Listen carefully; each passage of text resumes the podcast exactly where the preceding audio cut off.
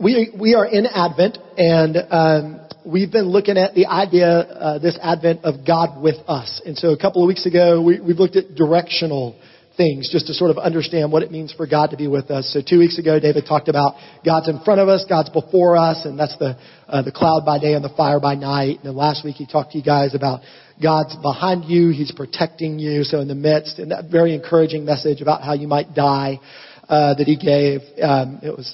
That was supposed to be funny. Y'all are up today. All right, good. Um, so, feeling it.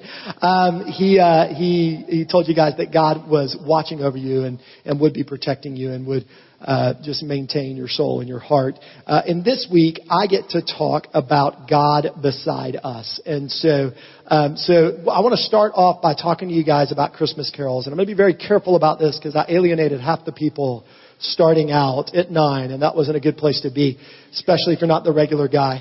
Um, so how many of you guys love Christmas songs? How many of you love them? Like, you're early. Like, you're like, I mean, for me, I make my wife wait until the day after Thanksgiving. But you love them? Show me your hands again. I want to make sure. Okay, hear me, all of you people raising your hands. Christmas carols are awesome. They're great. There are, I, I believe that none of them are written by anyone who has ever had a baby, though. I'm convinced of that. I'm convinced that no Christmas carol was ever written by anyone that had a baby. I'm convinced that no nativity scene that's ever been put together was made by anybody that had a baby. And I'm going to just give you a few examples of this. The first is the song Away in a Manger. You guys familiar with this song, Away in a Manger? So I searched, I Googled Away in a Manger, and I looked for images of Jesus being away in a manger. And that's what I got. Right? Like, perfect. Like, I was saying earlier, I was like, if Herod had just known to look for the blonde-haired white kid in the middle of first century Palestine. So, but that's Away in a Manger, right? And if you think about the word, like, I've never, never seen a real-life baby do any of that, right? And you think about the words, away in a manger, no crib for a bed, but the little Lord Jesus lay down his sweet head, right? Like in hay. Because everybody knows that that's what you want to stick your newborn baby in for them to get a good night's rest is hay, right? Like we went to a living nativity last night, and you know the one thing that wasn't living in the nativity? The baby, exactly. It was a doll because everybody knows that that's stupid. It stinks. You put a baby in hay, they're going to scream. They're going to yell. What if they're newborn? It's gross. Like, I know everybody says birth is beautiful, but there's a reason they give the kid a bath when he first comes, right? Like, it's like, it's just this mess. But the little Lord Jesus to us in the hymn, because somebody who never had a kid wrote it, said that he's asleep on the hay. And then it goes on. It says the cattle are lowing. I don't know what that means, but I'm pretty sure it's making noise. Am I, anybody, anybody a lowing expert on this? Cattle experts, right? So I don't like, I don't know about you guys, but my first experience with babies was having kids. I was the youngest child, and so I never kind of worked with babies or anything like that. But I remember when Emma, my little girl Emma, like, to get her to go to sleep when she was a baby was like the greatest thing in the world, right? Some of you guys are doing that right now. But to get her to go to sleep, like, you had to have contact. You know what I'm talking about? Like, she had to have a hand or something. And so, like, literally, like, you would, she would be in the crib and my hand would be on her somewhere. And like, it was like Indiana Jones, right? Trying to switch the things out, right? And get out of the temple, right? So I'm trying to figure out how many fingers can I take off at what rate so I can leave. And if the moment that I had taken my hand off my baby, there was a cow in her room that started mooing, it would have been the worst experience ever, right? And it's like, oh, he awakes, but the little Lord Jesus, no crying he makes. That never happens, right? It's just ridiculous. The next, so one more song, one more song I'm going to take apart. Are there any Drummer Boy fans? Any? Little John, oh, I'm sorry. I'm getting you early. I don't even know that I know you. All right. So here's the thing to me about the Drummer Boy. Throw the Drummer Boy up here. Little Drummer Boy wants us to believe that the best way to get a baby to go to sleep is to have this guy come in the room, right? And I was saying earlier, like, have you ever had a, anybody had a baby with like colic or something? Like they kind of have something bad. Like you've never thought to yourself, if we just had a percussionist, right? Like if we just had somebody, if Mike Bettingfield would just get in here and just start banging, the baby would fall asleep, right? It just, it, it, it doesn't work that way, right? And, and every kind of nativity, what we do is we, we sort of, we, we step away from this real idea of a baby and we put up like Jesus, the magic baby. Show that next image. That's, it's, look, it's Jesus, the magic baby, right? Like if, if you ever see a kid, a newborn kid who looks like that and looks at you, that run the other way. Do not go towards that child because they don't look like that. Right? But there's this thing within us that it, we're we're kind of uncomfortable with the reality of Jesus, right? I was told in the last service that I said poop and pee too many times, so I'm only going to say it once, all right? But that's what babies do, and that's what he did. And there's no Christmas carols about that, right? There's no nativity story about that. It, it makes us uncomfortable to think about this, and it's easier to look at like Jesus as this like almost otherworldly visitation. Right? Like he's not human, he's visiting. He's almost like an alien. And and the problem with that, the biggest problem with that is if Jesus is a magic baby, then all he is is a magic man. Right? Like I used to, uh, a show that I loved growing up uh, was called King of the Hill. Do you guys know this show, King of the Hill? Right? And I loved it, and I'm, that may not speak well of me to you, but whatever. Um, and and they, they did some really good religious commentary, and there was this episode where uh, Bobby, the son on the King of the Hill, some of you guys saw this. You're you're so happy I couldn't find the video. Um, but he he had to do a report on Jesus for his Sunday school, and he had seen a magician a few nights before, and so he did his report on the amazing Jesus. And it was like a magic show, and it was more comfortable when we read about Jesus to kind of think of him as this magic man. Because in some ways, every religion is able to understand that God is in front of us. God goes before us. God is this big, mighty God. And we believe that here. And it, and it's so true. And it's absolutely true that God is above us and in front of us. And even, even for a lot of religions, it's easy to believe that God's going to take care of us on the back end. Like, like when, when, when this world's over and all that, that God's kind of fighting. He's on our side and, and, and he wins in the end. And, and, but it's really hard for a lot of religions. And in fact, I, I've spent a good amount of time studying various uh, religions, and most of them, what they really struggle with more than anything is this idea that in Christianity that God would become human. Right? It's not that God is God, it's that God is human. And it was confusing. It was confusing for the early church to try to figure that out. It's confusing for us, and so what instead what we do is we make him the magic man. Right? We kind of make him God, the alien visitor who doesn't really act like people and doesn't go to the bathroom and doesn't blow his nose and doesn't like do stuff like that. But he's here hanging out with us like I would pet my dog, right? Or or like you would hold a baby. That That's kind of what he's doing. And the problem with that is if we miss that, then we miss a lot of Christmas. And if we miss that, then we actually miss a lot of Christianity, right? Because one of the things that makes us fundamentally different as Christians is that we say he was fully human. And it's confusing. There are actually religions out there that believe they can take Jesus as God, Jesus as God, Jesus as God, Jesus as God, and then they actually say on the cross, there's no way. There's just no way God would do that. And so they eliminate God from Jesus on the cross, and they say, well, then he came back afterwards.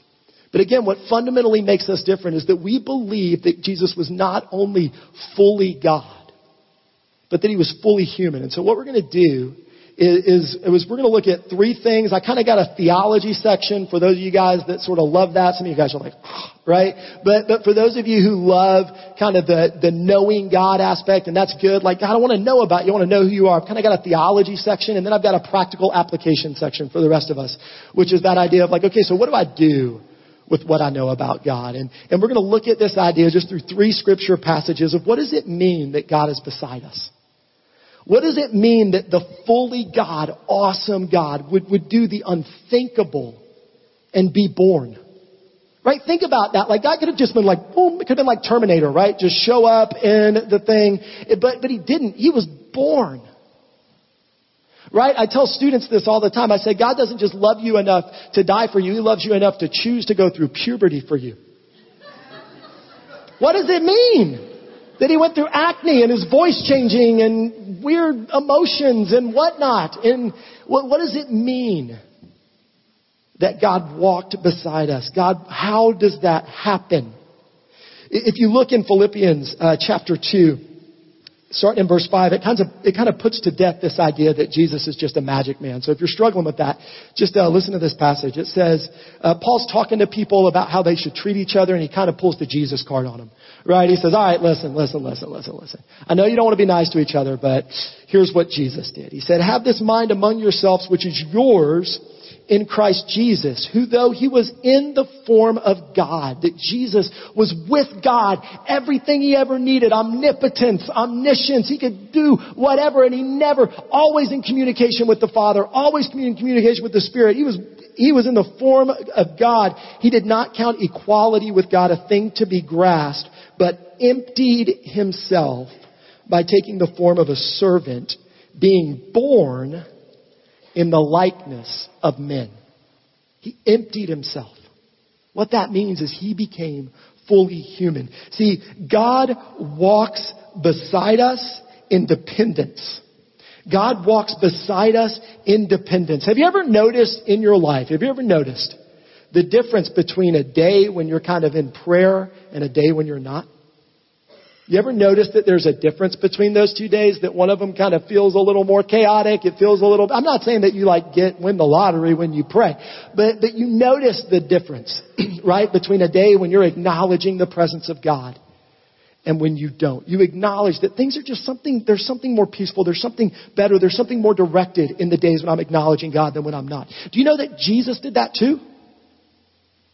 You know, Jesus, because Jesus sort of, when he emptied himself of the Godhead, he took himself away and became dependent on the Holy Spirit to communicate with God.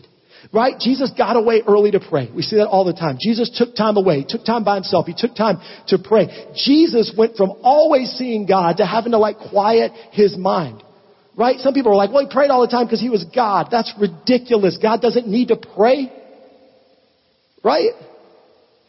Humans need to pray. It was the human side of Jesus that said, I'm dependent on this communication with God. I'm dependent on this communion with God. Jesus walks beside you in that, in that, that part of you that says, I've got to quiet my mind. I've got to, I've got to kind of search out God.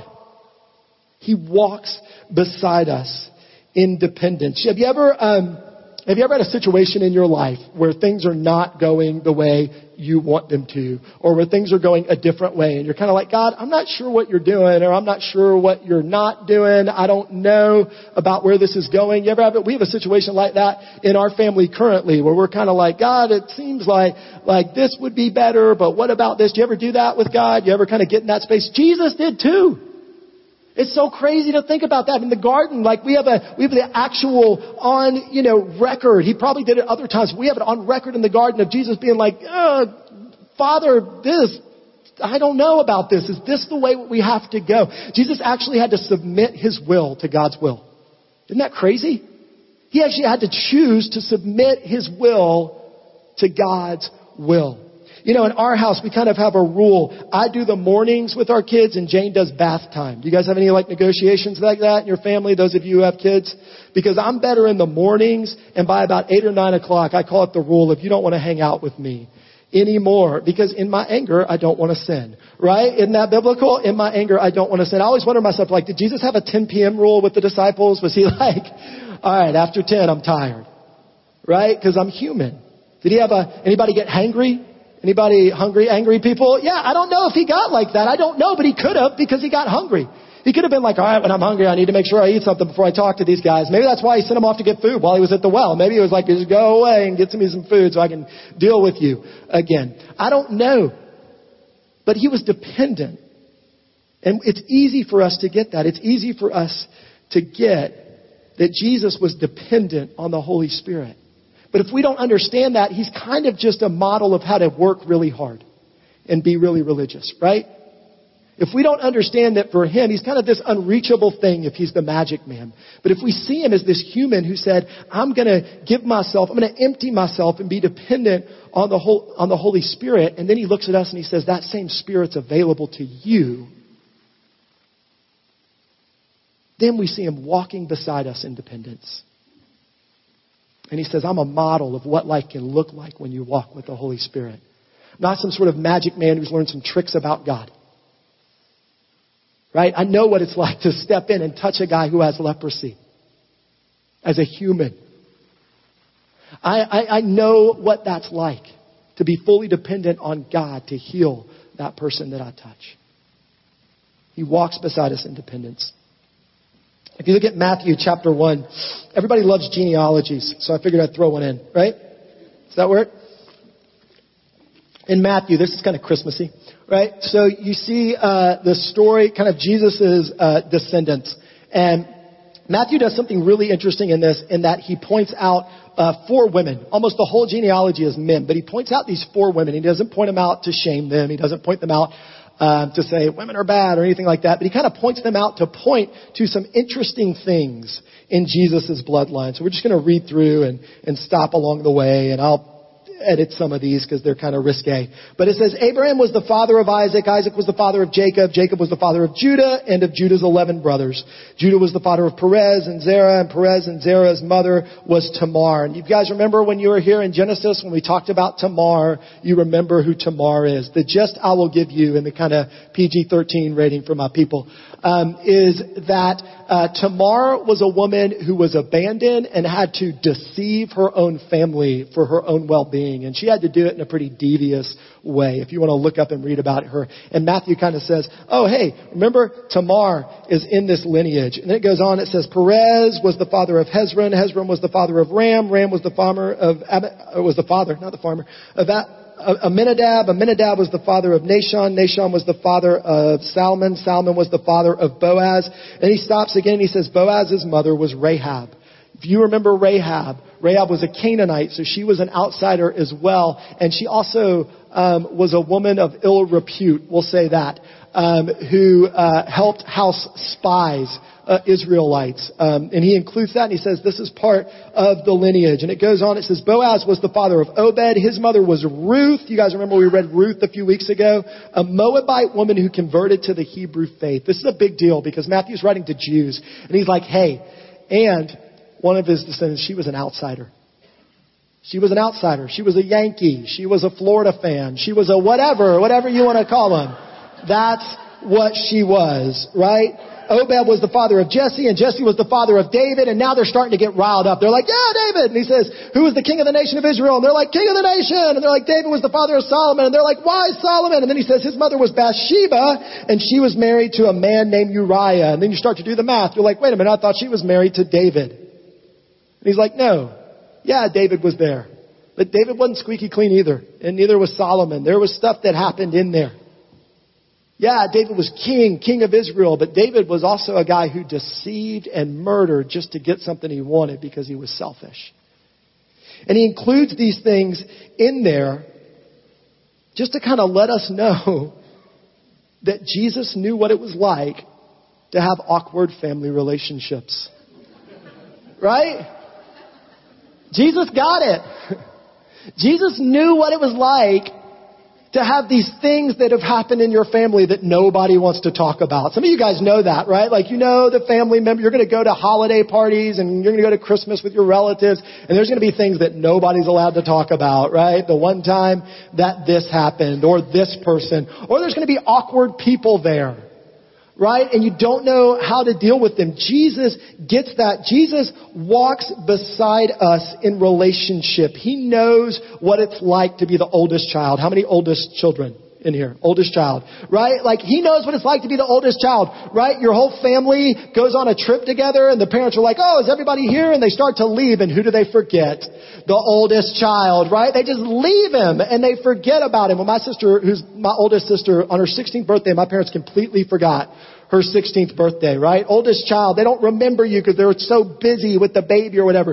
He knows what it's like to be the oldest child. He knows what it's like to be the oldest child and have your mom come up and think you got to be in charge of stuff, right? Like, his mom walks up at his wedding and she says, they're out of wine. And Jesus says, that's not really my thing.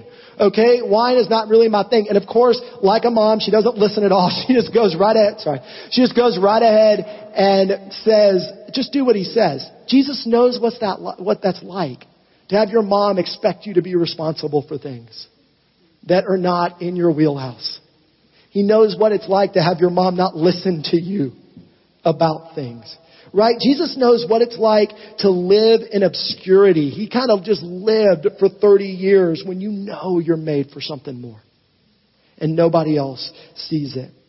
Jesus knows what it's like to have your own family members call you crazy for what you're trying to do. He knows what it's like to enjoy a friend's wedding, and he knows what it's like to mourn a friend's death.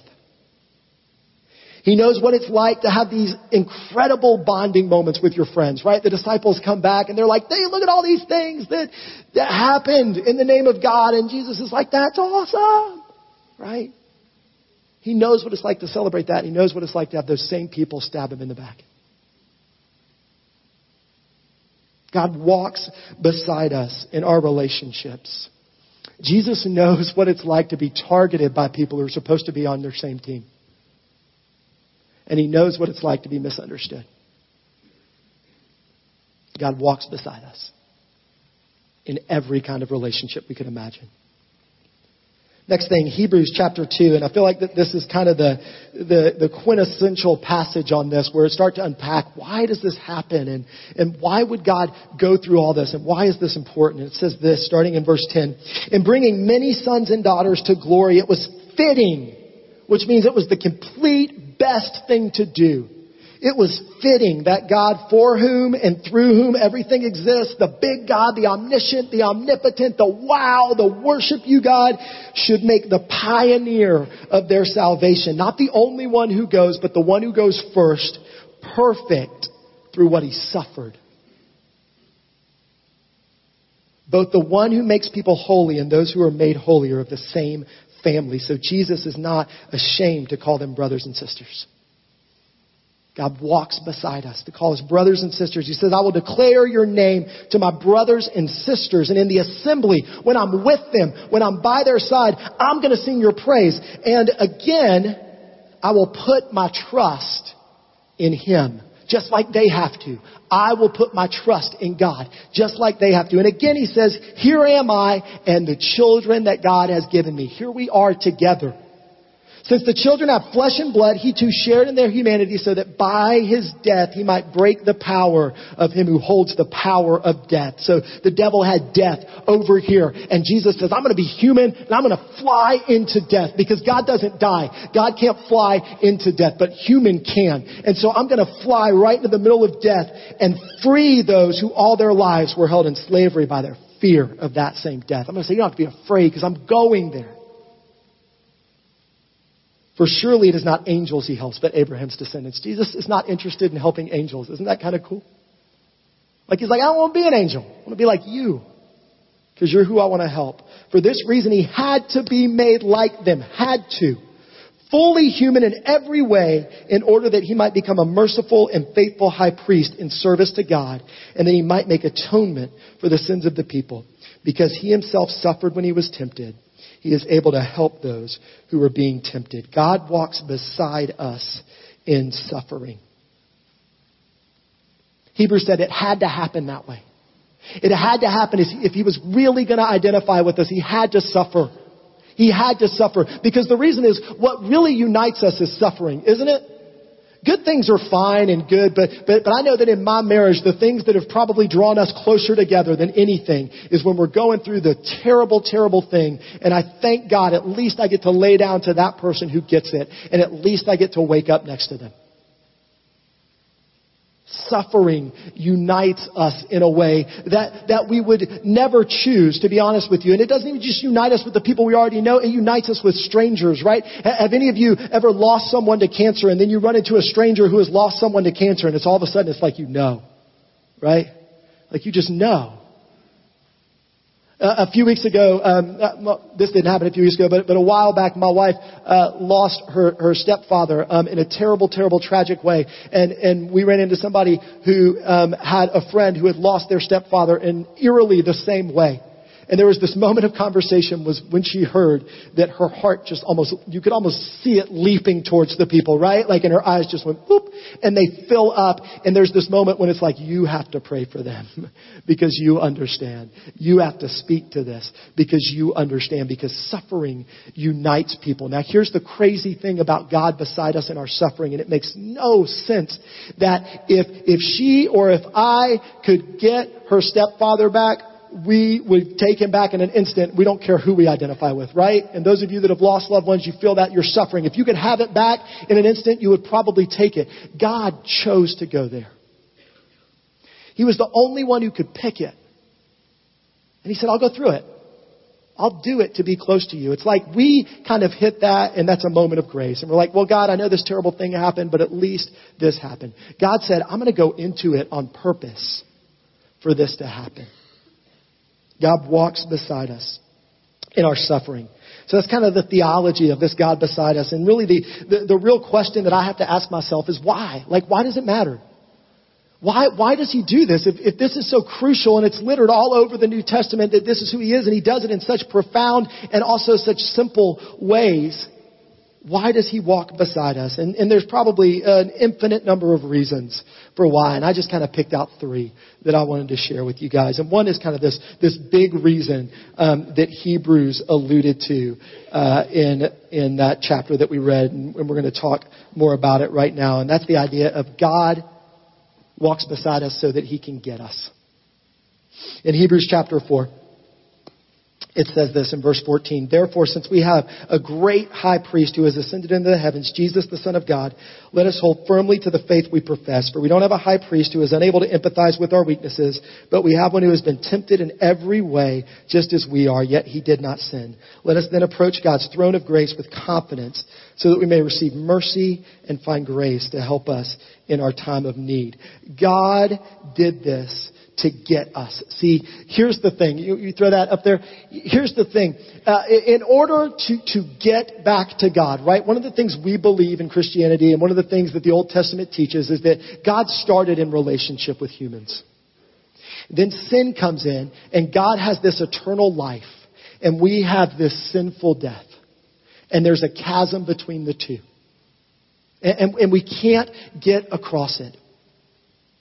And Jesus is over here in the eternal life with God, and they're living in the Godhead, and they're fine and well and enjoying each other. But he looks over there and he says, that's not good.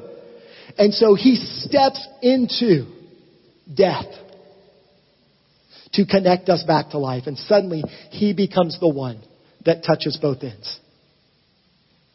He walks beside us to get us. The only way for that to happen was for him to be God and for him to walk beside us at the same time. Doesn't happen from a magic transport of God to earth like an alien. It happens when God goes through birth and suffering and death and now can reach every side of it. That's what makes a way for God to get us to the kingdom, is walking beside us. That is how God gets us to the kingdom. But it's not just to get us, it's also to get us. Right? If, if you look in this passage, if you look back at the Hebrews four passage, it says, we do not have a high priest who is unable to empathize with our weaknesses. You know the difference between sympathy and empathy, right? Like we all know that. Sympathy is I feel bad for you. Empathy is I feel what you're feeling. And empathy leads to intimacy. Sympathy sometimes leads to pity, but empathy leads to intimacy. And in Jesus walking beside us, we have a God who gets us, because God doesn't want to just get us to the kingdom someday. God wants intimacy with us today. He wants us to know him, and he wants us to know that he knows us. If you look in Second Corinthians, it says this in, in chapter one, verse three. It says, praise be to the God and Father of our Lord Jesus Christ, the Father of compassion and the God of all comfort, who comforts us in our trouble so that we can comfort those in any trouble with the comfort we ourselves receive from God. For just as we shared abundantly in the sufferings of Christ, so also our comfort abounds through Christ. The experience of the Holy Spirit as one who walks beside us, who can inform our lives because Jesus knows what it's like. Jesus had those awkward relationships and he can be like, here's how I dealt with my brothers. Right? Jesus had those moments where his friend stabbed him in the back, and he's able to speak to us through the Holy Spirit and the presence of the Holy Spirit and say, not just here's what you should do, but here's what I did. And here's what the Holy Spirit will give you, the same power to do. And without that informing our lives, we'll never be conformed to his image. Without God walking beside us, informing our life as, as the real God, the God who was human and walked through this world, we won't know what it's like to be conformed to his image because we'll think we have to become magic, right? And, and, and unless God's able to walk beside us through the power and the intimacy of the Holy Spirit, then everything we ever say about God loving us is like your parents taking you to the prom. Right? It's like, yeah, you went, but do you really want to show anybody the pictures? Do you really want to talk about what it was like? God doesn't just get us into the kingdom. He wants to get us and let us know that he does. If you want to say God's not lacking in anything, but if you want to say before Jesus or outside of Jesus coming to earth, God was lacking in humanity and in empathy with humanity. But through Jesus, we find a God that doesn't just rule over us, but, but speaks out on our behalf because he understands us.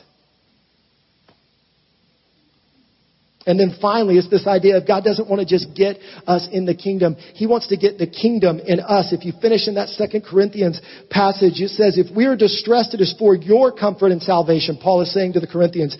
And he says, if we're comforted, it's for your comfort, which produces in you patient endurance of the same sufferings we suffer. And our hope for you is firm, because we know that just as you share in our sufferings, so also you share in our comfort. And so what Paul is saying is this: I've experienced this in God walking beside me in comfort and suffering, and him informing those things and whatever. And if you can't see him, just look at me.